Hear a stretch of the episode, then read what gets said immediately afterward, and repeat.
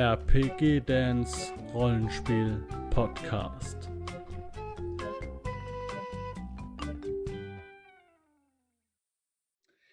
Jo Leute, herzlich willkommen hier bei meinem neuen Flimmerbild-Gespräch in der Taverne. Heute ist mit mir da der Spielleiter Willkür ähm, mit so einem komischen Hi. asiatischen Namen, den ich nicht aussprechen werde. Sag du mal. Kiyoshi. Ja, so, so ein Kram. Äh, Ganz easy. Da würdest du hier, warte mal, hier würdest du gut hinpassen, ne? Nach Kantai-Pan. Das ist in Midgard oder auf Midgard diese asiatische Setting so, ne? Okay, aber warum sind wir heute hier, Kiyoshi? Du hast mich ganz nett und ganz frech eingeladen und habe ich ganz sofort zugeschlagen, weil ich hier über Coriolis reden darf, wurde mir ja. erzählt. Und ähm, ja, gut, der, da der, bin ich natürlich der, Feuer und Flamme. Der schlaue Zuhörer hat es natürlich schon gelesen im Vorfeld. Ne? Ähm, ja, Cori- Coriolis? Nee, Coriolis. Genau. Kann, ich habe... Wirklich, ich habe null Infos drüber, außer ich habe eben mal so eine kurze Vorstellung geguckt, acht Minuten, dass ich wenigstens mal so einen groben Überblick habe. Und ich weiß jetzt drei Dinge. Uhrwerk Verlag, Sci-Fi und Schweden. Oder so. Schweden. Hä? Schweden, meinst du? Schweden, Schweden. Ach, die Schweden. Ja. ja, Schweden, weil das von Free League ist, nämlich, Ko- äh, wenn ich den Verlag richtig ausspreche. Ist das die machen Schweden, halt auch ne? dieses, Schweden. Ja, genau, die macht auch dieses Mutant Year Zero und äh, Tales from the Loop und Alien. Ah, das ist alles so. Ich bin, das da muss ich sagen, ganze. ich bin nicht so der Sci-Fi-Typ. Ähm, Ich, eigentlich schon, aber ich bin nicht so der, im Rollenspiel bin ich noch nicht so bei Sci-Fi außer Star Wars. Ähm, und Nova ist auch zu empfehlen, muss ich sagen, an dieser Stelle nochmal, ne? Auch, äh, habe ich auch vorgestellt und ein Interview geführt äh, darüber. Äh, auch eine schöne Sache so, aber irgendwie ges- zu spielen bin ich hauptsächlich im Moment im Fantasy unterwegs so. Und deswegen ist es jetzt für mich super spannend, äh, ganz viele Dinge zu lernen. Auch jetzt äh, letztens mit dem Dustin, ne, über World of Darkness, Vampire und so, habe ich auch keine Ahnung von gehabt. Ähm, äh, deswegen bist jetzt du da. Gib uns doch mal bitte so einen, erstmal so einen Rundumschlag, was okay. uns da erwartet. Und dann gehen wir mal so tiefer rein in den Aal. Ne? Alles klar. Ich versuche mich ein bisschen kurz zu halten, weil ich... neige dazu, in diesem System auszuschweifen. Ich fasse mich erstmal kurz und mache so einen kleinen Rundumschlag, wie du es gefordert hast. Und zwar ist Coriolis ein Sci-Fi-Setting, das hast du schon ganz klar erkannt. Und zwar ist es quasi tausend und eine Nacht im Weltraum. Das heißt, es ist sehr arabisch. Man spielt dazu auch ganz gerne arabische Musik einfach ein, um diesen ganzen Flair aufzusaugen. Es ist auch eine gewisse Mystik in der Welt. Das heißt, es gibt wirklich mehrere Ikonen, sozusagen verschiedene Glaubensrichtungen. Auch an dieses ganze Arabische sozusagen angelehnt, dass es wirklich verschiedene Sachen gibt, an die man glauben kann und diese Glaubensrichtungen haben auch Auswirkungen. Jedoch ist dieses Setting wirklich wie tausend und eine Nacht im Weltraum. Das heißt, es gibt nicht großartig andere Rassen. Der Mensch ist eigentlich die einzige vorherrschende Rasse. Natürlich mhm. gibt es verschiedene Kreaturen, Monster und so weiter, aber das ist im Grunde alles nicht spielbar. Das Wichtigste, worauf sich das Ganze konzentriert, sind die menschlichen Konflikte, die Glaubenskonflikte, die auch da zum Teil vorherrschen und die ganze Mystik. Das heißt, es gibt auch wirklich Djinns und äh, solche Sachen. Djinns auch wirklich wie Irrlichter, die Menschen kontrollieren können, in Fallen locken, aber auch sozusagen wild gewordene K Is. Das sind dann sozusagen diese K I-Djinns, die dann Raumschiffe tatsächlich befallen und diese dann auch steuern können, zu Problemen führen können.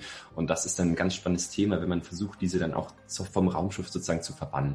Auch so ein Raumschiff kann tatsächlich verflucht sein. Ähm, also da ist wirklich sehr, sehr viel Spielraum. Wichtig dazu zu sagen ist, dass man das in zwei verschiedenen Spielvarianten spielen kann. Die normale Variante, wie sie im Buch steht, ist tausend und eine Nacht und tausend und eine Nacht ist, wenn ihr die Originalsachen kennt, wirklich blutig und es hat viel mit Verstümmelungen dann zum Teil zu tun, bei Strafen, Hinrichtungen und so ist die Gesetzlage auch bei Coriolis und dann gibt es natürlich, ich nenne es ganz gerne... Ich nenne es ganz gerne die Disney-Variante, die auch oft gespielt ja. wird. Ähm, ist das ähnlich wie bei deutschen Märchen? Ich weiß jetzt ehrlich gesagt nicht, Tausend und eine Nacht, sind das wirklich oriental, äh, original orientalische Märchen? Oder hat das so ein, so ein Karl May geschrieben? Äh, der, ja, ja, ja. Der sich das so vorstellt. Der hat Karl May geschrieben, ja genau. Hat das Karl May und geschrieben? Nein, nein, nein, das weiß ich gar nicht. Ach, das, das ist, glaube ich, noch fertig. Oder das war so. Total ein Schuss ins Blaue. Nee, aber du weißt, was ich meine, ne? Also so ein Karl May, ja. der der Western geschrieben hat und hier das Bild des Westerns geprägt hat. So, ja. Weil äh, die die deutschen Märchen, die hier entstanden sind über die Gebrüder Grimm und so weiter, die sind ja auch extrem brutal, ne? Im, genau. in diesem, im jeweiligen Zeitgeist, um die Kinder zu lehren, du gehst jetzt nicht in den Wald. Ne? Mhm. Ja. ja, und Spieler von mir haben sich tatsächlich auch dann tausend und eine Nacht die Bücher dann geholt, um sich darauf vorzubereiten, weil ich meinte, okay, wir spielen jetzt eine Kampagne in Coriolis, das tausend und eine Nacht im Weltraum, und dann haben sich die Bücher geholt und waren total schockiert. Das ist ja total blutrünstig und total krass. Und ich meinte so, ja, okay, wir spielen das aber ein bisschen flacher, wir spielen einfach, mit euch spiele ich die Disney-Variante, ähm, wo es halt Happy Lifestyle einfach ist. Und einfach diese ganzen Verstümmelungsaspekte einfach nicht vorkommen. Also in der Hardcore-Variante gibt es dann beim Gericht einfach die Judikatoren, heißen die, die sozusagen das Gericht ausüben, beziehungsweise das Gesetz. Und wenn man verstößt, können die einfach hingehen zu den Spielern oder zu N S Cs, ist ja irrelevant, und das Gericht beziehungsweise das Gesetz gleich ausüben, ohne irgendwie eine große Verhandlung. Und dann sind das Auspeitschstrafen und andere Sachen, Demütigungen. Das ähm, geht mir schon ein bisschen zu weit. Ähm, nämlich die, die Grundprämisse, was ich jetzt rausgehört habe, da musst du natürlich jetzt äh, genau äh, sagen, was richtig ist und was nicht, ist, dass ein Raumschiff, ein Besiedlungsraumschiff oder sogar mehrere sind gestartet, um diesen Planeten irgendwie oder dieses System zu erkunden und dort eine, äh, zu, äh, hinzukommen und zu leben, ne? Um dann eine Ach, Siedlung zu bauen. Klar, also die Lore ist nochmal so ganz kurz zusammengefasst, in drei Minuten hoffe ich, schaffe ich das. Es gibt ähm, zwei Horizonte, die waren bevölkert. Der erste Horizont, ganz klassisch, unsere Dynastie hier. Okay. Dann haben sie einen zweiten Horizont, das ist so ein komplett eigenes, großes Riesensystem, bevölkert. Ähm, dort ganz viele Ressourcen rausgekramt und dann sind welche, die Erstsiedler, in das, in den dritten Horizont eingedrungen und äh, haben diesen besiedelt. Dann gab es große Portalkriege, also diese drei Horizonte sind nur durch Portale miteinander verbunden und durch diese Portalkriege wurden die Portale zerstört vom dritten Horizont.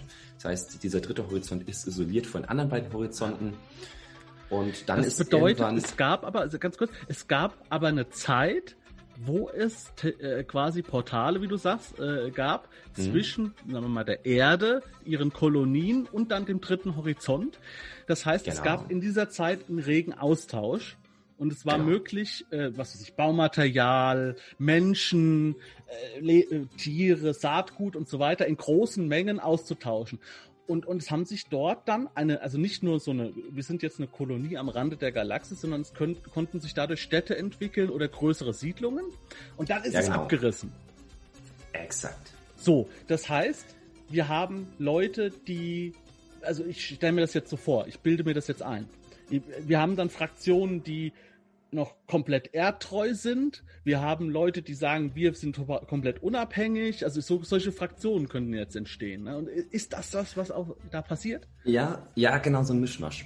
Also mhm. wir haben halt dieses, diesen dritten Horizont, in dem Coriolis spielt. Und da sind, das sind dreiundsechzig Sonnensysteme tatsächlich. Ne? Also so groß ist dieser dritte Horizont, in dem das Ganze spielt. Und dann ist ein neuer Siedlertrupp gekommen. Und ähm, die wussten einfach nicht mehr, weil es schon so lange her ist, dass dieser dritte Horizont tatsächlich schon besiedelt ist. Und das diese waren diese, Siedler, diese Generation, Generationen-Raumschiff oder die haben geschlafen. Genau, oder, die, ne? genau, genau. Und die, das ist aber auch, das stelle ich, das gibt's ja öfters im Sci-Fi, ne? Dass Leute losgeschickt werden, fünfzig Jahre, werden total vergessen. In der Zeit kommen Aliens auf die Erde, ja, geben denen eine Technologie, um schnell zu reisen, bauen da eine riesige Stadt auf und die kommen nach fünfzig Jahre Reise im, im Schneckentempo, kommen die irgendwo an und dann steht dann da ja, Casino Royale, ne? Mitten im Weltraum. Ja. Und so ähnlich kann man sich das vorstellen jetzt auch da, nur halt Exakt, orientalisch genau. und vielleicht auch ein bisschen seriöser so. Ne? Das von mir war natürlich ja. jetzt auch wieder äh, eher witzig gemeint. Aber Na, halt das diese... mit den Fraktionen, das stimmt total. Also dadurch, dass jetzt diese Siedler, ähm, die haben dann auch einfach alle Siedler aufgeweckt und wir reden jetzt nicht von tausend Leuten, sondern irgendwie von hunderttausenden, die da in den okay. Kabinen geschlafen haben und sich dann über diese ganzen Sonnensysteme ähm, verstreuen und dadurch gibt es dann halt interessante Konflikte zwischen diesen Erstsiedlern und diesen Neuen, diesen Zenitern okay. heißen die. Und unter jeder Fraktion gibt es nochmal vier Unterfraktionen. Und das ist ganz verwirrend und ganz fantastisch, was man da alles zaubern kann. Ja, warum ist das jetzt so orientalisch? Was, wo kommt das her? Das, das, also das ist, ist eine nicht, gute Frage. Das ist nicht erklärt. Also es ist nicht so, dass jetzt, er hätte ja zum Beispiel sein können, dass, was weiß ich, die Vereinigten Arabischen Emirate oder so, dass die dieses Mehrpersonenschiff, äh, dieses dieses Lang Langzeitraumschiff geschickt haben. Oder dass diejenigen, oder dass die ein Portal hatten, wo die alle, dass die das erfunden haben, entdeckt haben, nutzbar gemacht haben, wie auch immer, dass die dann die Leute durchgeschickt haben, einfach aus dem, aus dem, aus dem Orient raus. Und dass, dass, dass da ein Kulturenclash entsteht. Durch die, die kommen, das sind vielleicht die Engländer, sage ich jetzt mal, ja, oder die westliche Welt, ja.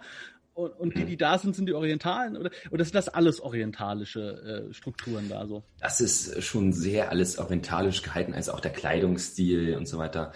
Ähm, mhm. Also es gibt natürlich wunderschöne verschiedenste Planeten, das ist ja das Fantastische an Sci-Fi-Welten. Man kann ja wirklich quasi von Insel zu Insel, von Planet zu Planet und immer was Neues bieten. Also da gibt es auch Dschungelplaneten, aber der Grundstil ist halt einfach dieses Orientalische. Mhm. Aber es ist halt nirgends so richtig erklärt, woher das kommt. Okay. Man sagt natürlich, sie haben ihre eigene Kultur da entwickelt, aber auch die Normen ja sind. Man so. muss ja auch nicht immer alles übererklären. Ich bin sowieso ein Fan davon, wenn man sagt, äh, einerseits ich mache was super Realistisches, mit, wo auch wirklich alles erklärt wird, oder ich mache sowas wie in den achtzigern, wo dann halt auch auf einmal so der Tyrannosaurus Rex durch New York läuft und keiner wundert sich, warum. Ja? Also das, weil es einfach cool ist. So. Okay, mhm. Also wir haben Ein, ein, ein, ein orientalisches Space-Setting. Wie, wie drückt sich das denn aus? Was, was ist denn da technisch möglich? Gibt es Laserwaffen? Gibt es Teleportationen? Überlichtreisen? Wie, wie läuft genau, das, das?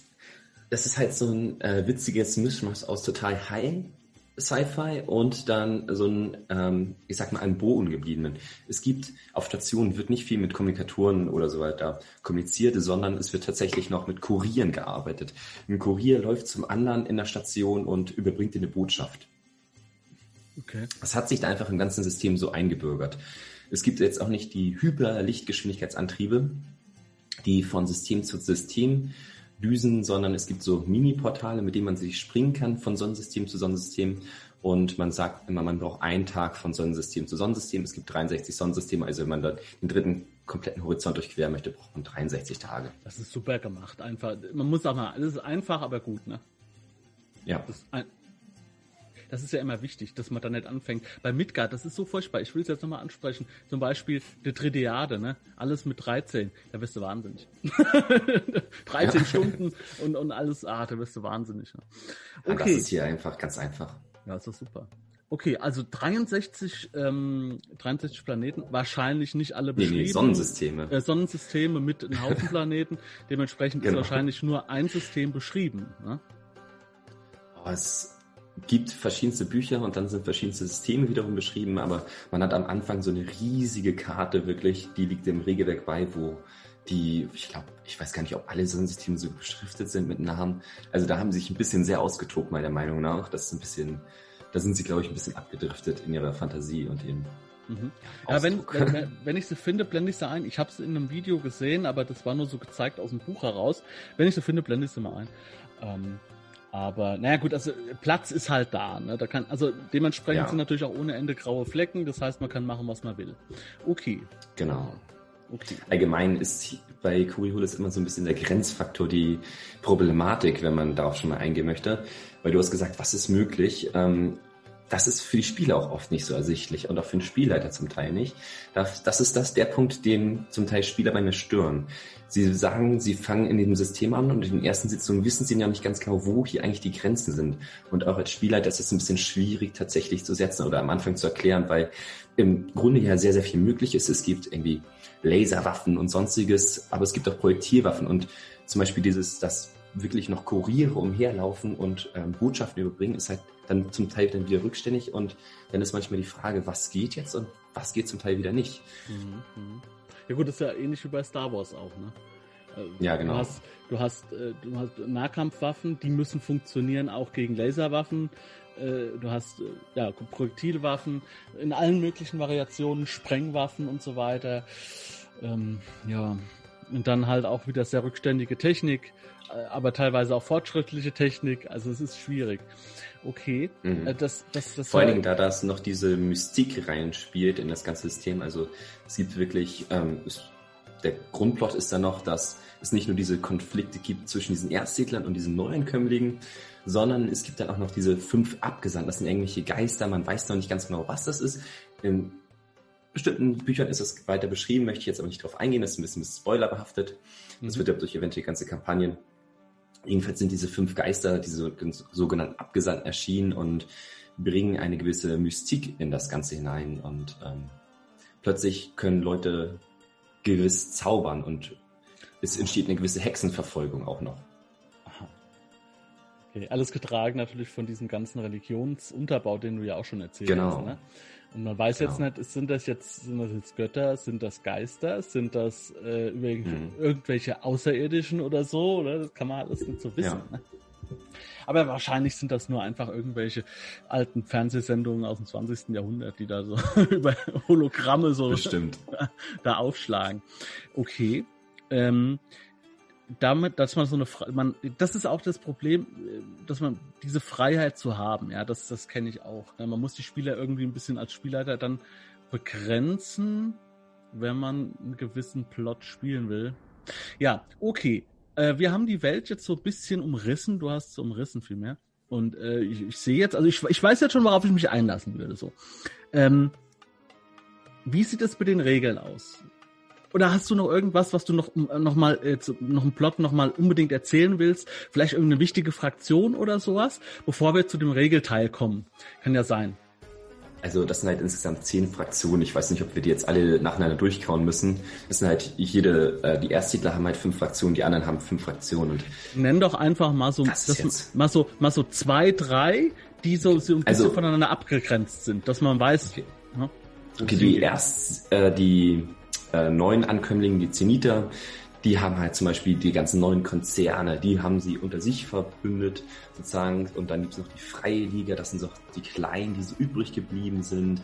Dann gibt es die Legion. Das Was die Kleinen? Söldner. Was die Kleinen, die übrig geblieben sind? Die nicht, die nicht die großen Konzerne sind, sondern ähm, sozusagen so Kleinhändler, kleine Gilden, die sich noch zusammengeschlossen haben, um gegen die großen Konzerne irgendwie anzukommen. Das ist okay. dann sozusagen diese freie Liga. Liga. Okay. Da gibt es natürlich das Syndikat, das sind natürlich die wunderschönen Verbrecher, die Mafia-Bosse, die wirklich auch so dastehen. Also wir haben, es gibt so einen großen Rat und da sitzen die selbst drinne. Also das ist so eine große Macht, diese Mafia, dass die selbst in diesem großen Rat drin sitzen. Okay. Also wie der Bundestag mit zehn Abgesandten und da sitzt auch einer von der Mafia mit bei. Ist das bei den Russen leicht ähnlich? Äh, da, oder auch bei, ich will es nicht, bei den Japanern. Ähm, da gibt's, äh, bei den Russen gibt es ja den Begriff, ähm, ein Ver- das ist übersetzt ganz krude, ein Verbrecher im Gesetz oder so. Das sind äh, Verbrecherorganisationen, die dann irgendwann auch... Äh, Einfluss genommen haben nach dem Fall der Sowjetunion und so, äh, die dann auch Einfluss haben, aber und irgendwann zu Rechte Inhabern geworden sind, ja, durch ihre ganzen Machenschaften. Mhm. Ja. Und so ist das dann da auch. Also die sitzen, die sind so mächtig, dass halt niemand sich mit denen anlegen kann. Dann wird eher gesagt, ja, dann lassen wir sie lieber mitsprechen, bevor die hier einen Bürgerkrieg anzetteln, oder wie läuft das? Ja, genau. Und natürlich haben die auch einfach so viel Macht durch ihre Machenschaften, mhm. ähm, dass da niemand sagen kann, okay, die können wir jetzt einfach ausschließen. Ja, die, die legen dann alles still. still ne? Okay, ja. äh, das, das sind jetzt, ähm, das bedeutet, diese Unterfraktionen stehen den Neuankömmlingen nah. Genau, und dann gibt's, genau, dann gibt's den Erstsiedlern, das sind dann, ähm, die heißen Alas Tempel, oder ich weiß nicht ganz genau, wie man das eigentlich echt ausspricht. Alarmstempel vielleicht. Das sind jedenfalls die äh, bilden Kurtisanen aus. Das sind sozusagen Verführerinnen, die können Menschen beeinflussen und werden in Freudenhäuser geschickt oder anderen Sachen. Dann gibt es natürlich die Kirche der Ikonen, das sind natürlich Mönche und Pilger, die umherreisen, Leute bekehren, versuchen von dem Glauben zu überzeugen. Ähm, dann gibt es den Orden der äh, Poria, wenn ich das richtig ausspreche. Aussprache ist natürlich bei Sci-Fi immer so eine Sache. Wir haben den Katzenbonus, sehe ich gerade. Ja, der ja. ist immer förderlich. Und dieser Orden der ähm, Poria, der pflegt die Armen und die Kranken, aber der hat auch irgendwelche fiesen Sachen damals gemacht und schwere Kriegsverbrechen jedenfalls begangen. Da ist das aber auch nicht ganz klar. Es hüllt sich halt dann immer so einen kleinen Mantel Und ähm, ja, dann gibt es natürlich die Nomadenföderation. Das sind noch die letzten Nomadenstämme, die umherreisen vom Planet von zu Planet. Und die sind halt ein bisschen unter Druck geraten durch die Neuankömmlinge und die haben sich dann auch zusammengeschlossen. Mhm. Also ist das so ein bisschen, ist das so, ist, erinnert mich so ein bisschen an Mass Effect. Ähm, dieses eine Volk, das ihren Heimatplanet verloren hat und dann halt da umherreisen. Ähm, Ja, aber da passt das ja auch wieder, diese diese orientalische Geschichte, Nomaden und so weiter. Katze, bitte hör auf. Wenn du hier auf, da, da wo sie rumturnt, ist dieser Sleep-Knopf. Ganz gefährliche, weißt du, was ich meine? Da fährt der Computer äh, in so einen Sparmodus, ne? Da ist das ganze Thema hier erledigt. Okay, ähm, äh, da, diese, Ka- diese Karawanen oder diese, wie du, sind ja im orientalischen Setting auch ein Thema und das haben sie dann halt schön durch diese Nomaden mit reingebracht. Okay, okay, und den kann man sich anschließen ähm, und kann, hat man auch, jetzt kommen wir quasi zur Mechanik, nämlich zur, über die Charaktere vielleicht, das finde ich ganz spannend. Macht es einen Unterschied, wenn ich einen Charakter baue und spiele zum Beispiel in so einer Nomadenfraktion? Einen ganz, ganz gewaltigen, denn das ist eines der großen Konzepte. Okay. Mhm. Und zwar, ähm, am besten rolle ich das von vorne auf mit ja, einer Würfelmechanik, weil dann versteht man besser dieses mit dem Fraktionsding. Das äh, greift nämlich einher und dann gehe ich einmal kurz noch auf die Würfelmechanik ein, ja, wenn dir das passt. Ja, super. Nee, ich, ich weiß es ja nicht. Ich, ich, ich schieße meine Fragen ja ins Blaue äh, und du guckst, wie das am besten passt, ne? Dass du sagst, okay, das ist jetzt hm. wichtiger erstmal. Dann fang an, los geht's, auf geht's. Alles klar. Äh, ich schreibe Coriolis mit. Ist Coriolis ist ein Pool-Würfelsystem, das heißt, ihr habt okay. vier Grundattribute, es gibt acht Grundfertigkeiten und acht Spezialfertigkeiten, insgesamt also sechzehn Fertigkeiten. Würfelwurf bildet sich natürlich aus einer Fertigkeit, die ihr würfelt, plus dem Attributswurf. Dann heißt, ihr habt irgendwie zwei in der Fertigkeit, drei im Attribut, das heißt, ihr habt fünf Würfel, das heißt, ihr würfelt fünf wie sechs und wenn ihr ein, ich muss hier, ich wenn ihr ein wie sechs, alles gut, und wenn ihr ein, äh, eine sechs würfelt, dann habt ihr es geschafft. Wenn ihr es nicht schafft, dann dürft ihr die Würfel nochmal würfeln und der Spielleiter bekommt einen dunklen Punkt oder einen schwarzen Würfel. Mhm. Was das gleich auf sich hat, erkläre ich gleich. Und zwar ist das noch nicht der komplette Charakter. Der Charakter besteht dann noch aus dem wichtigsten Punkt. Ich lasse ein paar Aspekte weg, die sind nicht so wichtig, aber das, die Grundspielmechanik sind dann noch die drei Talente, die jeder Spiel hat. Das erste Talent ist ein Talent, was man von der Charakterklasse bekommt. Also wenn ich einen Söldner habe, habe ich vielleicht eine bessere Panzerung. Relativ klar und einleuchtend, das ist noch fein, das kann man sozusagen immer einsetzen, ist meistens passiv. Dann hat jeder Spieler bzw. Spielcharakter ein Ikonentalent. Das wird entweder frei gewürfelt oder dazu gewählt. Und wenn ich dieses Talent verwende, bekommt der Spielleiter auch einen schwarzen Marker oder einen schwarzen Punkt. Weil es dem Spieler das einen Heldenvorteil bringt quasi. Also genau, das sind exakt. Jetzt diese Fähigkeiten, die den Spieler dann abheben von einem N S C, weil die diese Heldenfähigkeiten, diese Ikonenfähigkeiten genau. haben. Ne? Okay. Genau, und was damit gleich auf sich hat, erzähle ich noch weiter. Und dann gibt es die dritte, das dritte Talent und das ist eine Gruppenfertigkeit. Jeder in der Gruppe hat das gleiche Talent und zwar spielt jeder Spieler sozusagen in einer Gruppenrolle. Das heißt, man wählt sich als Gruppe eine, ein Gruppenkonzept. Sagen wir, wir spielen als Gruppe jetzt Schmuggler, dann haben alle dieses Schmugglertalent. Man darf aus drei verschiedenen auswählen. Und das, wenn man das einsetzt, gibt es nochmal einen schwarzen Würfel, einen schwarzen Punkt. Was ist denn jetzt dieses Besondere an diesem ähm, Gruppenkonzept und diesen Ikonentalenten? Das Besondere ist daran, dass man dem Spieler da ordentlich die Suppe vermiesen darf. Das kann zum Beispiel nämlich so ein Talent sein, dass ich jeden bestechlich machen kann. Und das hat folgende Konsequenz. Der Zoll kommt zum Beispiel auf das Schiff und man sagt, ja, der will euch jetzt kontrollieren. Und man, die Spieler versuchen, den zu bestechen. Und ich sage, der ist aber nicht bestechlich. Und dann können die Spieler dieses Talent einsetzen. Ich bekomme dafür einen schwarzen Punkt. Das erkläre ich gleich, was damit auf sich hat. Und dann sagen sie, doch, der ist jetzt bestechlich. Wir haben nicht das Talent, jeder ist bestechlich. Wenn wir es einsetzen, dann bekommst du zwar nachher einen schwarzen Punkt und kannst damit nachher fiese Sachen machen, aber er ist bestechlich. Sie können aber auch andere Sachen machen. Zum Beispiel mit diesen Ikonentalenten dürfen sie eine Sache in einer Szene verändern. Ich stecke das natürlich ab als Spielleiter, inwieweit sie es dürfen. Aber zum Beispiel gehen sie in einen Raum und dort ist kein Fenster. Und dann sagen sie, doch, da ist jetzt ein Fenster, weil ich dadurch nachher rausfliehen möchte. Oder ich beschreibe, dass das Messer ähm, am anderen Ende des Tisches liegt. Und sie sagen, nein, das liegt direkt vor mir. Mhm. Und so, so eine Sachen können ihn halt tatsächlich dann eingreifen und verändern mit diesen Sachen. Ja, das sind, das, wie alt, das ist schon ein bisschen älter, das System, ne? Aber es sind schon etliche Sachen erschienen. Ähm, mhm. aber, aber es ist trotzdem ein sehr modernes Rollenspiel. Ähm, äh, ich habe jetzt eben gerade nochmal ein Gespräch gehabt im Discord, ähm, da haben wir auch drüber so philosophiert, ne? Ähm, zwischen alt und neu. Und, und das ist genau das Thema, was neu Rollenspiel beinhaltet. Die Spieler, früher war es so, der Spielleiter schreibt eine Geschichte und spielt die durch. Die Spieler spielen die Geschichte und müssen innerhalb der Grenzen des Spielleiters agieren. Und heute ist das alles viel freier geworden. Ne? Siebtes Meer zum Beispiel oder diese ganze Fate-Geschichte mhm. und so weiter. Ne? Dass die Spieler auch die Spielwelt mitgestalten.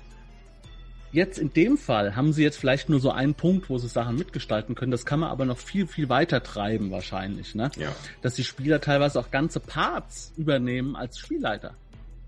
Ja. Aber das ist ein anderes ja. Thema. Da können wir auch gerne mal drüber quatschen, weil äh, gerade Oldschool und, und neues äh, System, das ist super spannend und ich kombiniere das gerade extrem. Ähm, und es gibt auch Probleme. Es gibt echt Probleme bei den Spielern wegen der Denkweise. Aber da können wir vielleicht mal in einem anderen Talk zu. Okay, also die Spieler können dann, ähm, äh, wie ist das, äh, die, die Punkte sind in dem, in dem Fall, also diese Ikonen-Talente, sind aber mhm. jetzt nicht geregelt. Das heißt, ihr dürft das nur dann einsetzen in dem und dem Fall, sondern ihr dürft das in einem Söldner-spezifischen Fall ein oder Schmuggler-spezifischen Fall einsetzen oder wie es ist. Also das, das Ikonentalent dürfen sie, das unterscheidet die anderen nochmal, ähm, das dürfen sie eigentlich immer einsetzen. Okay. Es sei denn, es ist geregelt. Manche Talente sagen, wird beschrieben, dass man es nur einmal am Tag einsetzen darf. Ich finde das aber blöd, weil ich finde diesen Aspekt gerade so wunderschön und dann sage ich, ihr dürft es immer einsetzen. Ich bekomme ja einen schwarzen Marker dafür oder es steigert das sogar nochmal und damit kann ich dann wiederum nette Sachen machen. Theoretisch kann man nicht mit diesen schwarzen Markern, die man dann als Spielleiter bekommt, äh, Monster erst erschaffen oder in die Spielwelt werfen. Finde ich okay. Dann natürlich manchmal nicht so spannend, aber man kann auch andere Aspekte machen. Man kann sagen, okay, euer Raumschiff, ihr seid im spannenden Weltraumkampf und eure Schubdüsen funktionieren plötzlich nicht mehr oder euer Kommunikationsterminal stimmt nicht. Ich verwende diese Marker aber meistens dazu, um einen gewissen Endkampf einfach spannender zu gestalten. Dann, dann machen wir das jetzt so. Pass auf, ich will, ich habe jetzt gerade, weil das, das interessiert mich jetzt wahnsinnig und mein Problem ist, ich, wär, ich werde sonst dahin abschweifen. Ich lade dich jetzt schon mal ein zu einem Folgetalk. Ähm, ich will wissen, wie du ein Abenteuer aufziehst, in dem so viel Freiheit möglich ist, ja? Weil du ja eine Geschichte erzählen willst. Oder ob du überhaupt keine Geschichten erzählst, ob du eine Sandbox spielst. Ähm, oder wie du das machst, dass halt diese Freiheit möglich ist, aber du trotzdem musst ja deine Story durchbringen. Ja? Also sonst ist es ja, du musst ja irgendwie versuchen, auch Spannungen zu bringen und so weiter und einen roten Faden, die anderen agieren. Darüber sprechen wir mal in einem Talk, wenn du Bock hast, ja, dann kündigen wir das jetzt gerade schon an. Gut, dann kündigen wir das jetzt an. Ist auch egal, ob wir das jetzt hier machen oder vielleicht auf deinem Kanal, aber das interessiert mich. Übrigens, sein Kanal, Spielleiterwillkür mit diesen ganzen mit dem ganzen, äh, alles was er bringt, so findet ihr unter dem Video. Äh, was du machst auch Talks, du äh, stellst auch äh, Spiele vor und so weiter, ne? Ja. Tipps, Tricks, jetzt, alles Mögliche. Ich habe in letzter Zeit so viele neue Leute kennengelernt, die alles so Dinge vorstellen, dass ich nicht mehr alles im Kopf habe. Aber gut, also da lade ich dich auf jeden Fall dazu ein, weil das Machen genau wir. das ist, weil ich ich meine, ich weil ich mein Midgard, mein Oldschool Midgard gerne äh, mit solchen neuen Kram kombiniere. Ja? Um hm. es einfach moderner zu machen und neu zu denken. Dass man trotzdem eine starke Regelkonstrukt hat, aber trotzdem maximale Action und Freiheit. Das ist mir wichtig. Freiheit ist mir wichtig, Leute. So, okay. Also, das machen wir dann. Deswegen dann brauche ich auch nicht mehr danach zu fragen. Das juckt mich nämlich gerade in den Finger. So, die, die Ikonentalente werden eingesetzt von den Spielern, um Situationen für sich zu verändern, zu verbessern. Und der Spielleiter bekommt dann diese Gaunerpunkte, diese schwarzen Punkte. Ja. Für was kann der die jetzt einsetzen? Theoretisch, um Monster herbeizurufen. Er kann mit einem schwarzen Punkt sogar einen Gegenstand vom Spieler verschwinden lassen. Dann sagt man einfach, du hast das jetzt nicht mehr, das finde ich ein bisschen zu hart und zu unfair im Grunde. Ähm, ja, er kann wirklich viele, viele fiese Sachen machen, um den Spielern das Leben dann einfach wirklich wieder zu erschweren. Ich kann aber auch sagen, als Spielleiter, ich drehe deinen Wurf um. Der Spieler sagt, ich habe einen Wurf geschafft, dann mit einer sechs, dann sage ich, also mit einem Erfolg, dann sage ich, okay, ich drehe jetzt deinen Wurf um, hast du jetzt nicht mehr. Ähm, ist das, um Handwedeln zu begrenzen? Das ist eine gute, gute Frage. Ich verwende das nur in spaßigen Situationen, muss ich ganz klar sagen, weil ich das sonst zu blöd finde. Also es, kommt Zum Beispiel, so, es kommt mir wirklich so vor, dass man sagt, man macht sehr, sehr freies Spiel äh, und der Spielleiter soll handwedeln dürfen, ja, und zwar auch ausgiebig, mhm. um ein gutes Spiel hinzukriegen, aber es wird so eine Mechanik quasi vorgeschoben, ähm, dass man, dass die Spieler sagen, ja gut, er hat halt nur diese begrenzten Punkte und so weiter, mhm. aber in Wirklichkeit, so kommt es mir jetzt vor, weil bei Siebte See ist es ja ähnlich. Ne? Unser Spielleiter bei Siebte See, der kauft auch immer, der kann auch Würfel zum Beispiel kaufen, ne, wenn was übrig ist, und dann hat er auch solche Dramapunkte oder Gaunerpunkte mhm. oder sowas. Ne? Die kauft er immer, ja, um sich dann Vorrat zu machen, aber er setzt sie halt auch immer nur, ist halt nicht, man kann sie halt nicht immer einsetzen auch. Ja. Und, und oft verfallen sie dann auch. Ne? Aber mhm. irgendwie kommt mir das so vor, als ob das so gemacht ist, um den Spielleiter ein bisschen ins Handwedeln zu erschweren, aber ich weiß nicht. Also ich setze das zum Beispiel ganz gerne ein, einfach für lustige Situationen. Mhm. Zum Beispiel ein Spieler will einen sehr coolen Abgang machen und geht durch eine Tür durch und ich lasse ihn irgendeinen Check dafür machen, ob das besonders cool passiert, und dann setze ich einen schwarzen Punkt ein und äh, dann macht er keinen coolen Abgang, sondern landet vornüber im Matsch. So, wenn ich einfach ein Gefühl dafür habe, okay, das finden jetzt auch die anderen äh, Spieler am Tisch einfach lustig und das ist jetzt einfach ähm, kein großer Eingriff, sondern es ist einfach ein bisschen Flair. Dafür versuche ich das dann einzusetzen, um dann einfach einen gewissen ähm, ja, Punkt noch reinzubringen. Ist das so gedacht? Wenn ich, wenn, wenn ich weiß, so? Ich mache das oft so. Sonst ist das tatsächlich für härtere Aktionen meistens gedacht, die ich halt nicht ganz als Spieler tatsächlich befürworten kann. Aber ich muss auch wirklich das Fingerspitzengefühl haben, um zu sagen, okay, mein Spieler, der jetzt die, zwar diesen coolen Abgang machen wollte, der findet das aber nicht schlimm, wenn es nicht so passiert. Der ist dann völlig d'accord in dieser Situation, wenn das einen Platsch macht. Wenn das für ihn eine wirklich sehr wichtige Situation ist, dann würde ich das niemals machen und einsetzen. Weil ich möchte ja den Spielern diesen Erfolg gönnen. Weil ich meine, gut, das ist jetzt nicht das... Das ist der Kern, aber es ist eine wichtige Mechanik eigentlich von diesem Spiel. Ne? Und so wie ich das jetzt verstanden habe, sind die Spieler dafür verantwortlich, wie viele dieser Punkte der Spielleiter bekommt. Ja. Weil sie so machtvoll sind. Genau. Und sie dadurch, können ja auch rerollen. Sekunde, Sekunde, Sekunde. Dadurch, ich habe hm? ich hab gerade langsam geredet, weil ich jetzt, aber ich denke gerade so viel. Weil, so wie du das jetzt mal natürlich machst, ist es vollkommen... Es ist es entschärft. Du hast ja gesagt, du spielst die Disney-Variante. Ähm, oft. Und, und du sagst auch, ihr könnt das auch so oft einsetzen, wie ihr wollt und so weiter und so fort. Das heißt, du hm. schwimmst ja eigentlich in Punkten, die du wahrscheinlich dann eher für so, äh, wahrscheinlich auch selten einsetzt. Immer nur so, wo es gerade mal passt oder so. Aber das ist ja eigentlich gedacht, man gibt dem, dem Spielleiter ja damit laut dem Regelwerk deines Spiels, das Originalregelwerk quasi, eine Schusswaffe in die Hand und du gibst ihm noch die Munition dazu. Und der schießt auch dann eigentlich scharf, ne? Ja. Also du sagst ja harte Aktionen. Also euer Antrieb geht jetzt kaputt. Ihr verliert irgendwie das ein Item, ja? Es ist weg. Ihr wisst mhm. nicht, wo es ist und, und, und solche Dinge. Das sind ja harte Eingriffe. Ja? Ja, auf jeden Fall. Mit fünf Punkten könnte ich ja die komplette Gruppe waffenlos zaubern quasi, indem ich sage, okay, ihr verliert jetzt jeder eure Waffe. So, was wollt ihr mir jetzt noch? Ist halt dann immer bedenklich. Ich kann natürlich auch, manche, manche Gegner kosten auch zwei Punkte, die ich dann einfach herzaubern kann. Das ist ja das, die Frage, wie man das da, macht. Das ist, das ist jetzt die Geschichte, ne? Das würden wir dann wahrscheinlich auch nochmal auf den Talk verlagern. Es, es fällt mir nur auf, dass das äh, ein Ding, eine, eine, eine, eine wichtige Waffe ist, aber die Spieler haben ja die Entscheidung, nut- geben wir dem Spieler die, die Spielleiter die Möglichkeit. Und dann muss aber mhm. eigentlich auch, wenn man es so spielt, wie es jetzt gedacht ist, muss der Spielleiter aber auch durchziehen. Der muss dann auch mhm. sagen, jo, ja, du, du ziehst dein Blaster aus deiner, aus deiner Hüfte und hast nur den Griff in der Hand. Das Ding, das Ding ja. hat sich, hat sich bis hängen geblieben, ist kaputt gegangen. Also tatsächlich bis meine Spieler inzwischen, ich hatte schon mal eine Sitzung, wo das sehr eskaliert ist, da haben sie es wirklich gefordert und haben wirklich immer wieder diese Rerolls gemacht, dafür gibt es ja auch für mich einen schwarzen Punkt. Und viele andere Aktionen haben das wirklich bis zum Erbrechen ausgereizt. Und ich hatte wirklich am Ende sechzehn Punkte und ich wusste nicht, was ich mit dem machen sollte. Und dann ähm, gab es halt einen Endkampf und dann habe ich die alle die ganzen Punkte rausgefeuert und dann waren die Spieler eine Geschichte leider.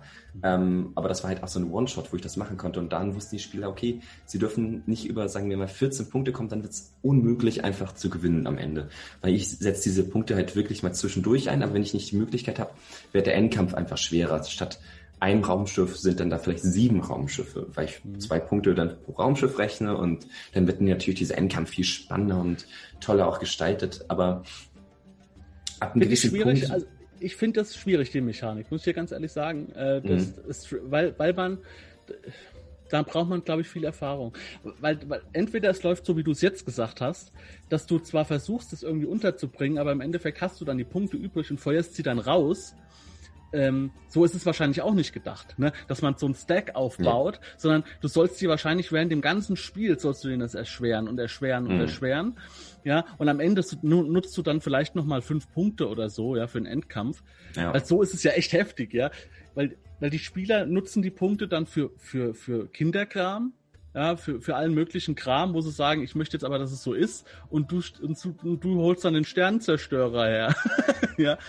Also das ist schwierig. Aber, ähm, aber kann auch spannend sein. Aber da muss man, glaube ich, als Spielleiter sich schon von, von Anfang an im Klaren sein, ne? Äh, äh.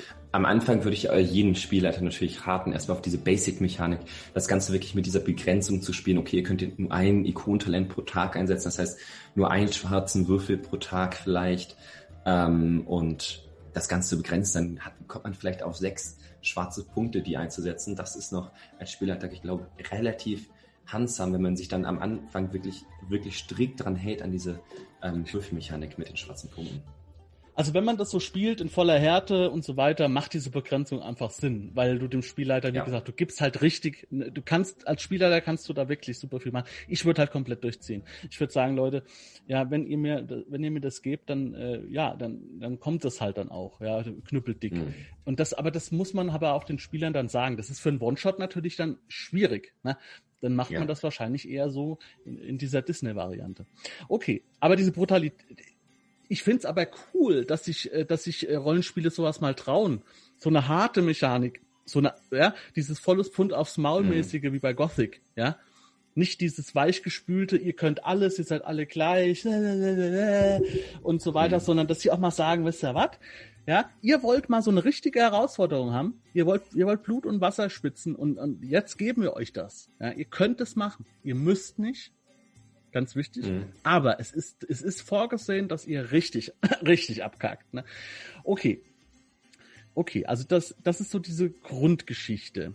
Ähm, und jetzt, also, und das heißt, man bekommt, wir waren bei der, wir waren bei der Würfelmechanik, ne? Mit diesen Punkten und ja. so weiter. Wie geht es weiter? Was dann, jeder hat dann so, eine, so einen Gruppenpunkt, also ein Gruppentalent und eigene Talente noch. Genau. Auch Fertigkeiten, so klassische? Ja, ganz, ganz klassische Fertigkeiten. Wie gesagt, es gibt acht Grundfertigkeiten, auf die kann jeder mal zugreifen. Auch wenn man da null Punkt drin hat, dann kann man die auch würfeln durch das Grundattribut, mhm. was ja jeder Fertigkeit quasi zuordnen ist. Und es gibt acht Spezialfertigkeiten. Das ist sowas wie ähm, Verarzten und Datenkunde. Und die kann man nur würfeln, wenn man mit mindestens einen Punkt drin hat. Das einzige Spezialtalent, was ich sage, okay, das ist was Besonderes wieder in diesem System, ist, dass die Fertigkeit ähm, Kommandieren. Und Kommandieren ist genau das, wonach es klingt. Und zwar sage ich einer Person X Y, schießt diese Person in den Kopf. Und wenn diese Person das als nächstes macht in einem Kampf, bekommt sie so viele Bonuswürfel, wie ich mit diesem Kommandierenwurf gewürfelt habe.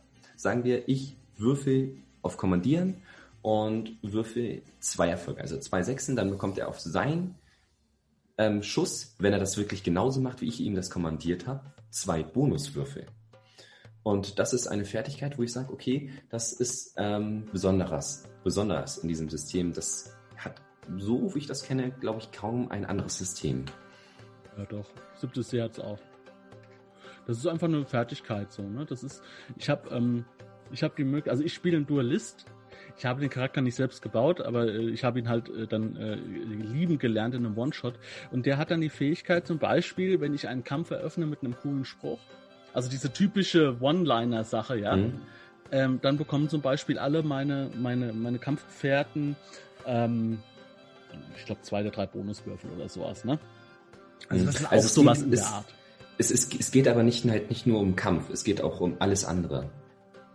Und das Ach so. meine ich halt, das ist, äh, glaube ich, okay. Also ich, ich kenne halt auch ja. Siebte See und ähm, kenne die Basic-Regeln so, ich bin da nicht so tief drin, aber ähm, das kann man halt auch auf andere Sachen, Sachen machen. Also wenn ich diese Fähigkeit hat, kann ich auch meinen Arzt verstärken. Wenn ich wiederum ein bisschen Arztkenntnis habe, dann kann ich halt auf Kommandieren würfeln und ihm dabei helfen, diese Person zu verarzten. Das oder ich halt schwierig. Sachen ja, das finde ich schwierig, jetzt so wie du es erzählst, weil was soll denn jemand, der gut, gut äh, Befehle, taktische Befehle oder irgendwas geben kann, was soll der einem Arzt erzählen? Ja, ja, ist halt auch dann wieder Sache, wie weit man das Ganze dann ausweitet und wie weit man das dann auch wieder erlaubt.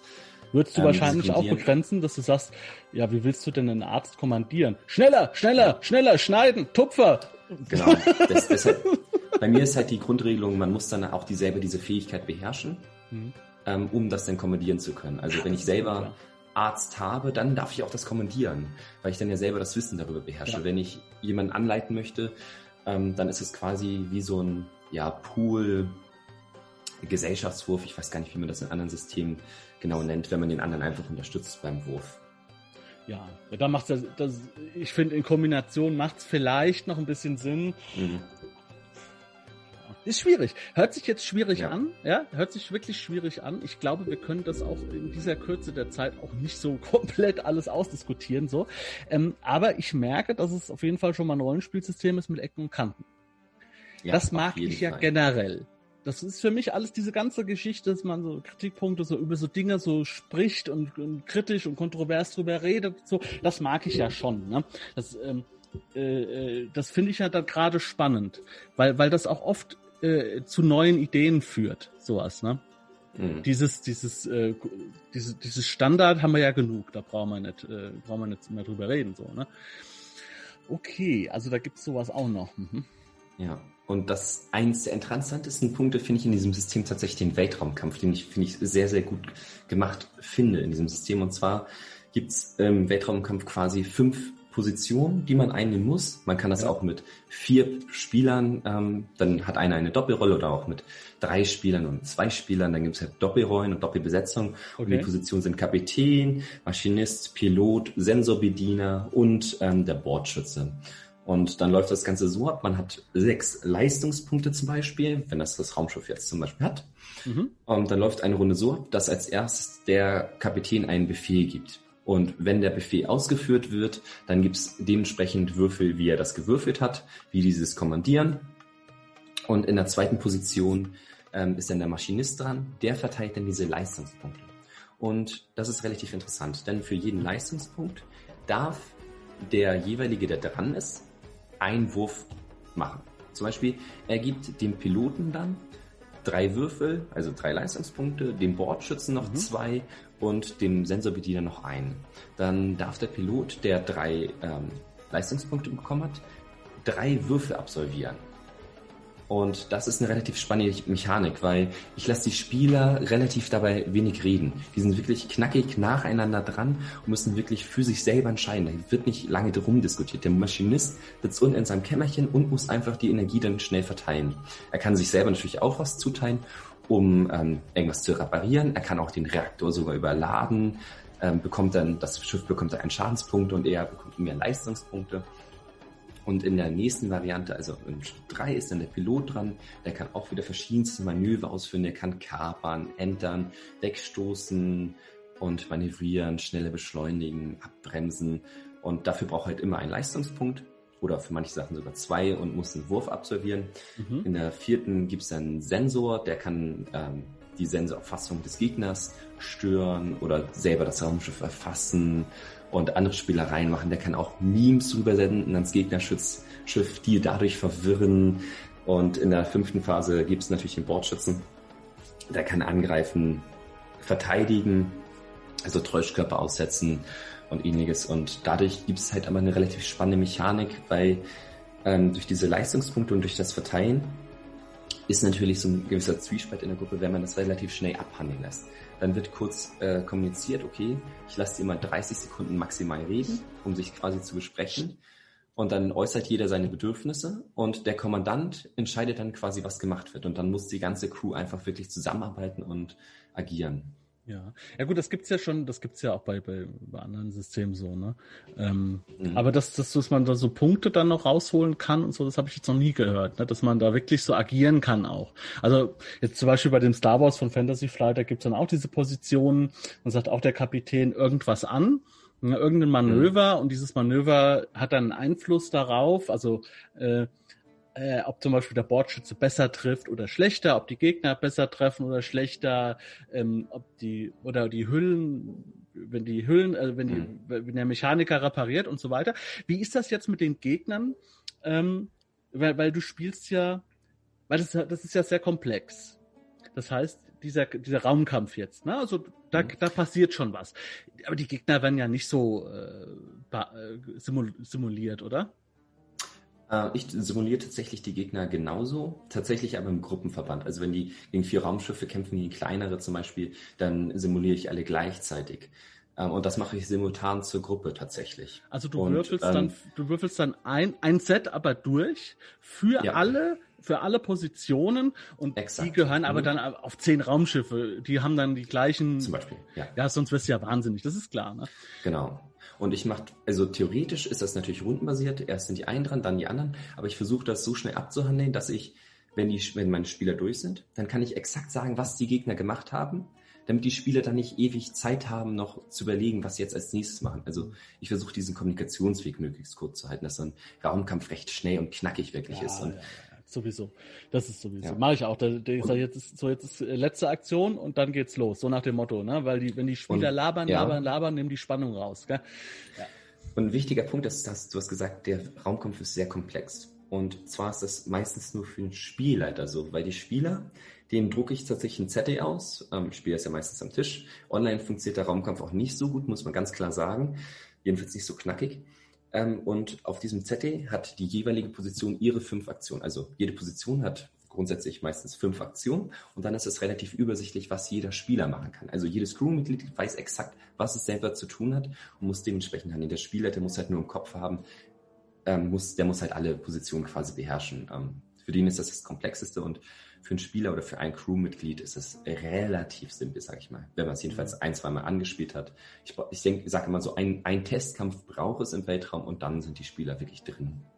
Ja, weil du halt auch fünfundzwanzig Optionen dann äh, wissen musst, ne? Ja. Und auch die Reaktionen auf fünfundzwanzig Aktionen, die passieren können, theoretisch. Mhm. Ne? Also ich meine, du spielst ja dann die Gegenseite und ja. Wenn der das Manöver macht, wie reagiere ich da drauf? Ne? Okay. Ja. Aber spannend schon, das ist das.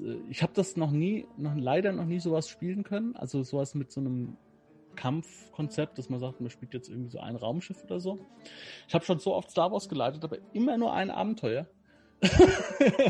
immer nur das, immer nur das Einsteigerabenteuer. Ähm, nee, ich habe noch zwei weitere gespielt, aber das war nie mit, Ra- mit Raumkampf. Das stimmt. Ähm, da habe ich, hab ich immer so ein bisschen ausgespart. Okay, also spannend hört sich auf jeden Fall an. Ähm, und vor allem ganz wichtig, nicht einfach nur Würfelproben auf irgendwelche Talente, sondern auch wirklich taktische Möglichkeiten. Ne? Wenn du sagst jetzt, ja. äh, der, der Mechaniker muss überlegen, nehme ich jetzt, was weiß ich, überlade ich den Reaktor oder was weiß ich, schick, hm. verstärke die Schilde vorne, was auch immer, ich erfinde jetzt irgendwas.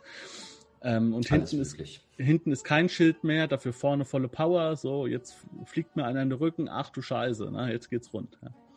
Ja. Okay. Ja. Das ist aber alles, äh, es ist aber alles nicht simuliert, dass man sagt, ihr seid jetzt da, ihr seid da, ihr seid so schnell, die sind so schnell, kleines Ziel, großes Ziel, sondern, sondern das ist dann wahrscheinlich so mit Entfernungsringen so, ne? Ja, genau. Nahdistanz. Es ist, ist, genau, es gibt äh, vier Entfernungsringe, theoretisch. Variabel, ne? Ja. Mhm. Also ich versuche das natürlich, den möglichst plastisch darzustellen im dreidimensionalen Raum, soweit das die beschreiblichen Fertigkeiten sozusagen zulassen. Ähm, es, es klappt, wenn das zwei Raumschiffe sind oder drei, noch okay, aber sonst verliert alle, sonst verliert man einfach den Überblick. Dann einfach zweidimensional auf auf ein Blatt Papier und mit W vier irgendwie abstecken, dann geht das schon. Wie, wie W vier abstecken? Die Höhen, also die, das, oder was meinst du? Nee. Ähm, einfach wo die Leute sind, dann lasse ich sozusagen, ich ziehe diesen dreidimensionalen Raum auf eine zwei D-Ebene ja. und sage, jeder vier vier ist ein Raumschiff und ihr seht das jetzt hier zweidimensional, ihr müsst euch das dreidimensional quasi noch vorstellen Ähm, das mache ich dann mit dem Drehen äh, der W vier. Das passt ja ganz gut. Dann habe ich äh, quasi vier Ebenen, auf denen sich meine Raumschiffe bewegen können. Das meine ich, genau. Ja. Ähm, ja. Das sind die Höhen, ja. Also das heißt, genau, ja. Dein Raumschiff ist jetzt auf Ebene zwei. Das heißt, die anderen müssen auf jeden Fall jetzt erstmal einen Steig- oder ein Sinkmanöver machen, sonst kommen die gar nicht mhm. an euch vorbei und solche Geschichten. Okay, das ist eine gute Idee übrigens, soll ich übernehmen. Ähm, weil das ist wirklich so ein Ding. Ähm, man möchte gerne was Dreidimensionales irgendwie darstellen, ähm, ist aber auf dem zweiten, denkt aber eigentlich nur zweidimensional. Ja. Und versucht, weil man halt dieses, dieses Kartensystem so äh, drin hat. Okay. Gut, gut. Ja. Dann ballert man da einfach so durch die Weltgeschichte rum, ja. Mhm. Okay. Das ist auch dann auch dann. Ich hab schon Bock auf so einen Scheiß, ne? Das ist schon ganz geil, ne? So kann man dann halt auch die Karten zeichnen, ne?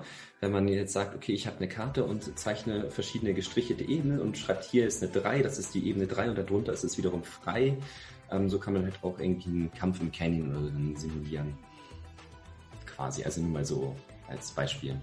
Sowas okay. äh, mache ich dann durchaus auch. Dann sage ich, ja. okay, die Wände sind eins bis fünf und keine Ahnung was noch. Also, wie sieht das aus? Ja, damit wir sechs machen.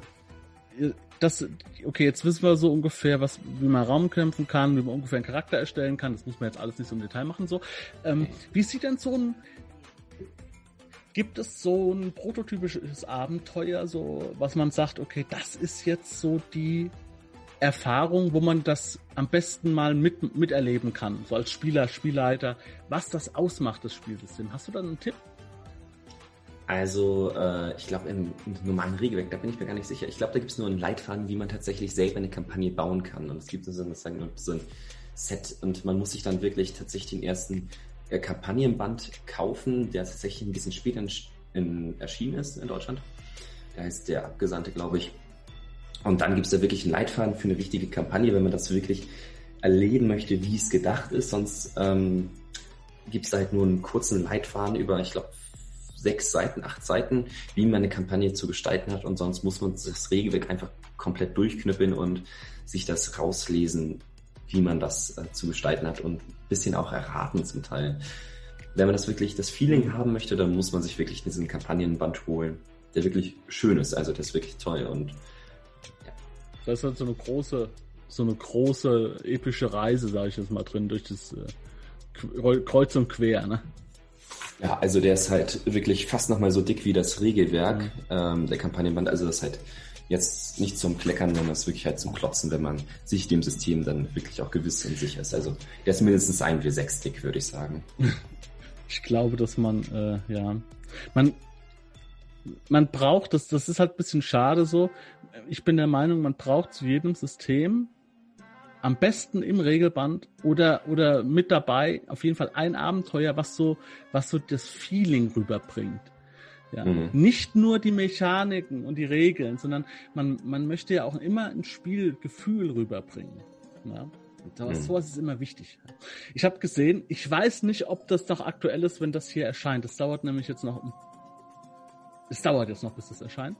Ähm, es sind gerade die im Angebot, die P D Fs von Cori- Corio- Coriolis? Coriolis. Coriolis. Ähm, ähm, sind alle im Angebot, aber das wird wahrscheinlich dann nicht mehr sein. Das kann sein.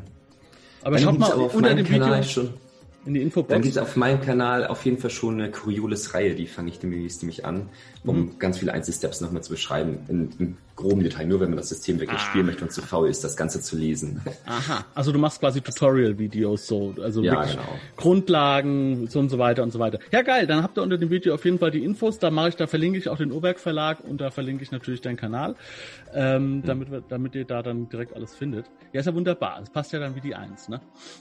Ja. Okay, ähm, ich bin gerade so ein bisschen durch den Wind, weil die Katze macht mich wahnsinnig. Deswegen habe ich jetzt gerade einen Faden verloren. Ähm, schon, ich, ich, ich kämpfe mit ihr die ganze Zeit. Der hat nämlich Hunger jetzt. Aber wie sieht das jetzt aus? Also äh, okay, also Abenteuer, da gibt es diesen, diesen Band da, es gibt das Grundregelwerk. Das ist jetzt, das sah jetzt aber auch nicht so dick aus für ein Grundregelwerk. Oh, es ähm, geht tatsächlich. Also das ist schon ja, jetzt nicht na, ganz so dünn. Ach, der Fokus stimmt heute natürlich wieder nicht. Das ist ein großes Buch, ne? Ist ja auch ein großes knappe, Buch. Ja, also knappe vierhundert Seiten ist das. Oh, und Hätte ich jetzt nicht geschätzt, ähm, aber ist natürlich, ein, ist natürlich auch ein bisschen große Seiten alles, ne? Kleine Schrift. Ja, ja, okay. Autofokus stimmt natürlich wieder nicht. Perfekt. Ja, aber das kenne ich ja schon, äh, auch von zum Beispiel von Nova. Ähm, da übrigens kann ich wirklich auch nur empfehlen, auch eine schöne Sache, die simulieren viel größer, ne? Also die gehen nicht so ins Kleine rein, die simulieren auch ein bisschen größer so, von, von weiter oben.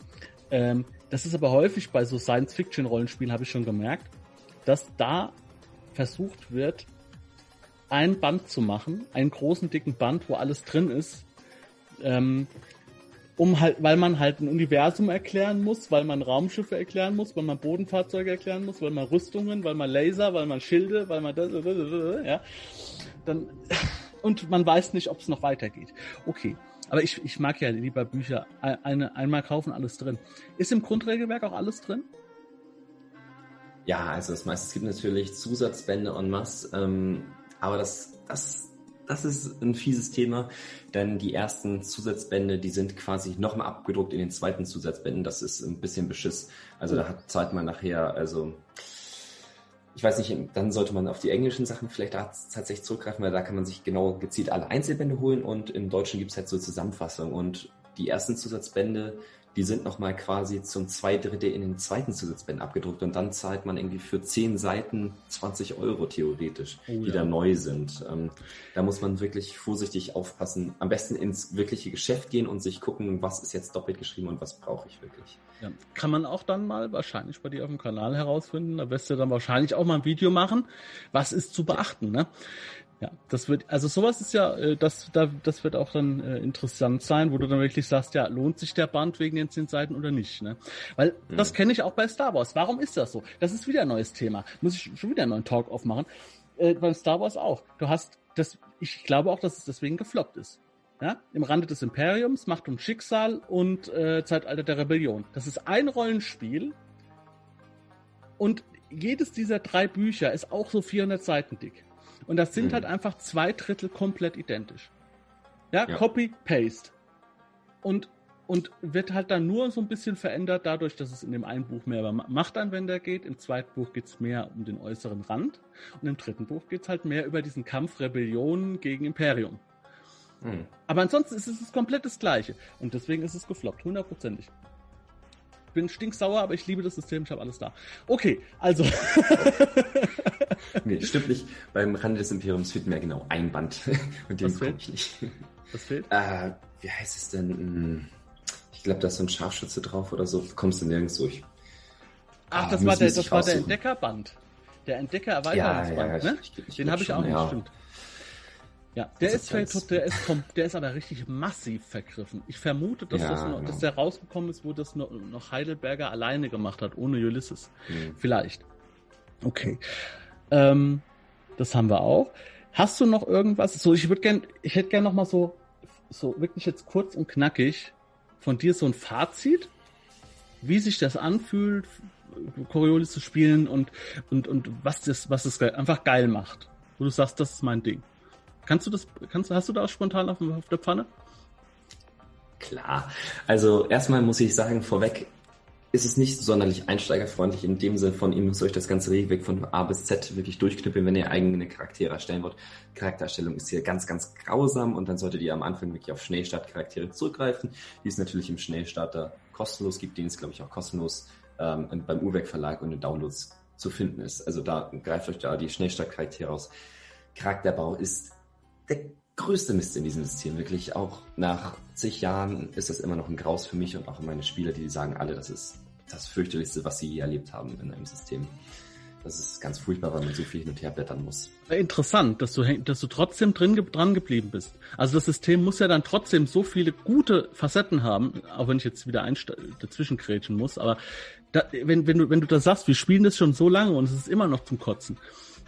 Und trotzdem spielt ihr es immer noch. Da, das, das ist für mich der Dark Souls-Effekt. Ja? Mhm. Du hast, du quälst dich durch gewisse Situationen einfach durch, aber der Reward ist halt richtig gut. Mhm. Du sagst, es ist trotzdem geil. Also, ja. ja, also was man mit einer Gruppe startet, vergehen wirklich so zwei Stunden. Das finde ich, find ich persönlich halt einfach schon lange für eine Charaktererstellung, äh, wenn man wirklich zusammen am Tisch sitzt und das System schon einigermaßen beherrscht. Das finde ich dann doch schon knackig. Jedoch erschafft man ja nicht dauernd wieder einen Charakter. Also wenn man erstmal einen Charakter erschaffen hat, ist man nur noch im System unterwegs. Die Charaktere sind halt langfristig gedacht. Von daher eh das dann. Deshalb ist diese Motivation einfach noch da. Rat mal, das ist jetzt kein Witz, rate mal, wie viel, wie lange mein erster Midgard-Charakter gebraucht hat mit einem Spielleiter. Acht Stunden? Nee, fast. Sieben Stunden. Ah. Aber, ganz wichtig, der Grund war nicht, dass es mein erster Charakter war, sondern der Spielleiter war der Charakter, das Problem. Der hat nämlich keine Ahnung gehabt. Und ich habe, okay, ich habe damals, ich habe damals gedacht, ich, ich werde nie wieder Rollenspiel spielen. Das kann doch nicht sein. Wir brauchen hier sieben Stunden für, nur um den Charakter zu erstellen. Mhm. Das war echt hardcore. Der, der Typ, das war wirklich, der Typ hat keine Ahnung gehabt. Dann hast du da irgendwas gemacht, hast ausgerechnet, hin und her geblättert, hin und her, ach, das ist alles falsch, müssen wir wieder neu machen. Ich habe sowas noch nie erlebt. Und, und dann in Wirklichkeit dauert ein Midgard-Charakter, was weiß ich, so eine Dreiviertelstunde. Ja, das finde ich auch angemessen für einen Charakterbau. Wenn, wenn man, wenn man sich ein bisschen Zeit lässt, einen Tee, einen Kaffee dazu trinkt. Wenn man es online macht, dann klickt man den ganz schnell zusammen so, ne? Aber ich will mhm. das ja, ich will ja blättern und ein bisschen lesen und so. Eine Dreiviertelstunde, Stunde. Aber, aber das war wirklich hardcore. Okay, also ihr braucht zwei Stunden für eure Gruppe, wenn ihr Charaktere baut. Finde ich auch toll. Mit Raumschiff und so weiter muss... Ja, das ist halt das Ding, man muss das durch dieses Gruppenkonzept, man muss halt ein gemeinsames Gruppenkonzept entwickeln und man muss da wirklich am Tisch dann zusammensitzen. Das habe ich eben schon rausgehört, ich wollte es auch sagen, aber ich wollte dich nicht wieder unterbrechen. Äh, ganz, ganz viele Dinge, die ich jetzt gehört habe, sind immer in Bezug auf Gruppe. Gruppenkonzept, Gruppentalente, die Gruppe als Raumschiff, ja, äh, die, also äh, das scheint ein ganz wichtiges Thema zu sein für, äh, für das... Äh, ja. Ich kann es mir nicht merken. Coriolis. Genau, und da kommen wir schon, da, da kommen wir schon quasi zu diesem Fazit, weil Coriolis ist tausend und eine Nacht im Weltraum, es ist wunderbar exotisch, aber auch ziemlich geerdet auf eine gewisse Art und Weise. Wenn ihr auf Mystik steht, ist es absolut euer Ding, ihr könnt euch komplett austoben. Wir hatten schon Sachen mit Rübsrobotern, die einen Rübswettbewerb bestritten haben und plötzlich das ganze Taus in die Luft gesprengt haben, weil sie diesen so hoch getaktet haben und der plötzlich mit tausend Dezibel oder sonst was gerübst hat und plötzlich war die ganze Taverne Schutt und Asche. Also es setzt irgendwo keine Grenzen. Man muss wirklich dafür im Gewissen gemacht sein. Man muss, darf nicht diese Beschränkungen suchen wollen, wie in anderen Systemen. Man muss nicht sagen können, okay, das geht jetzt hier, das sind exakt die Grenzen. Man muss einfach sich auch damit wohlfühlen können, dass es keine richtigen Grenzen gibt oder dass es relativ schwammig ist, wo hier eigentlich die Grenzen sind. Und dem muss man sich auch wohlfühlen. So, und vor allen Dingen ist es ein Spiel für Spieler, die in der Crew wirklich spielen wollen, die, die dieses Crew-Erlebnis haben wollen.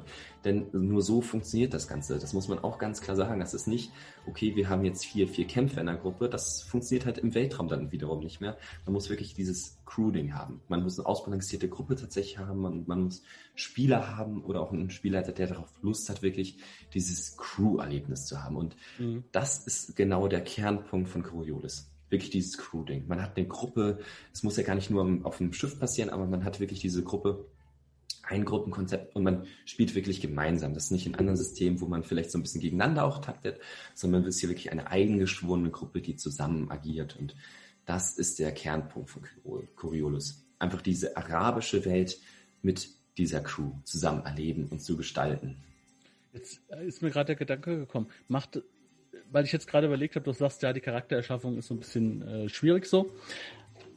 Ist das, ist die Regelmechanik dahinter so spannend und wichtig, dass man sagt, man muss sie spielen oder könnte man die auch durch Fate ersetzen und, wird, und nimmt nur den Fluff von Coriol- Coriolis zum Beispiel?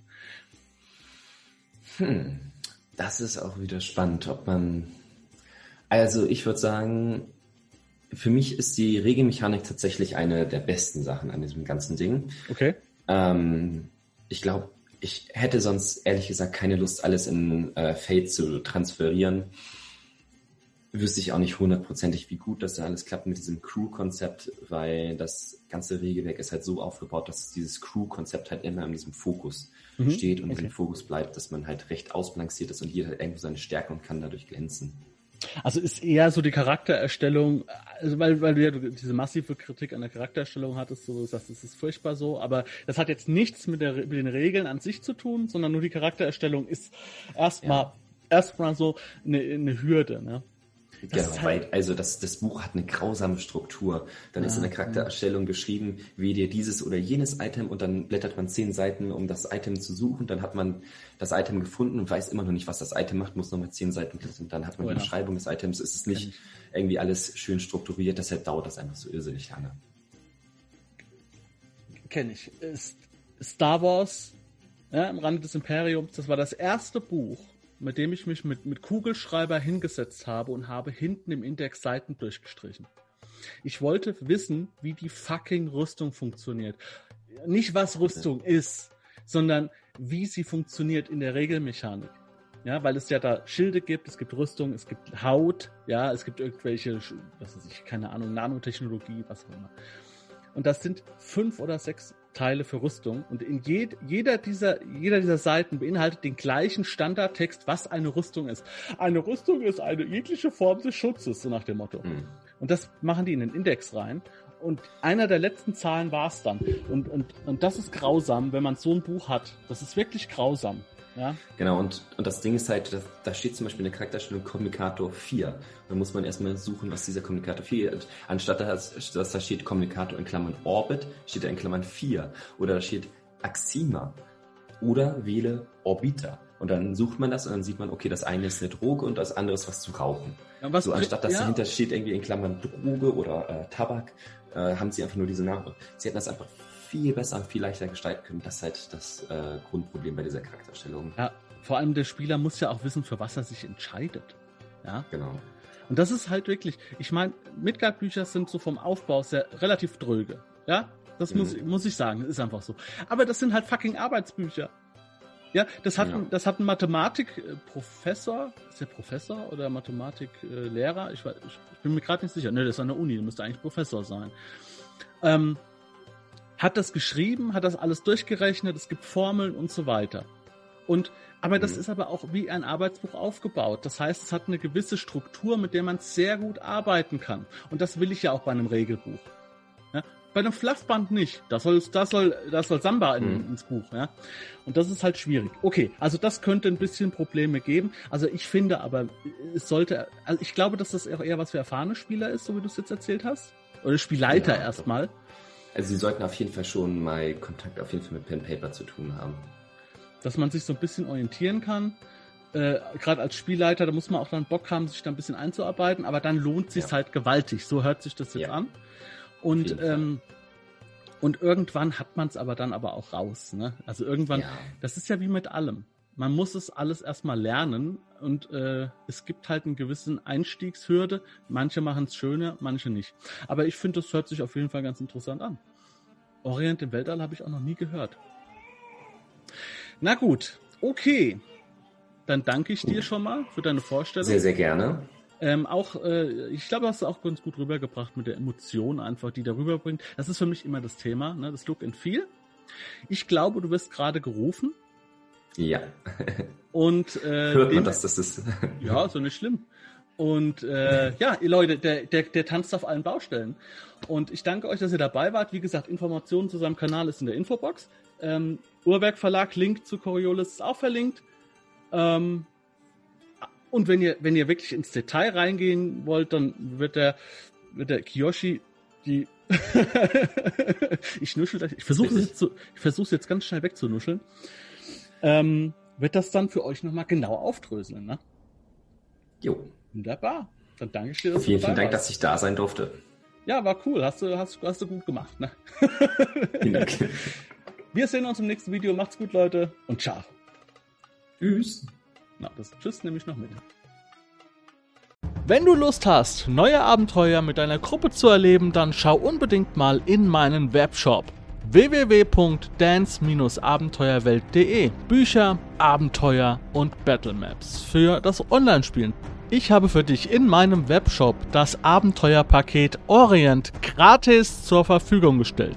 Das Abenteuerpaket zu meinem Midgard-Let's Play, das Herz einer Prinzessin, enthält über fünfzig Handouts und Grafiken, sieben Battlemaps und über hundertfünfzig orientalische Münzen, die du in dein Roll zwanzig oder in einen anderen virtuellen Spieltisch einbinden kannst. Link zu den Angeboten in der Beschreibung.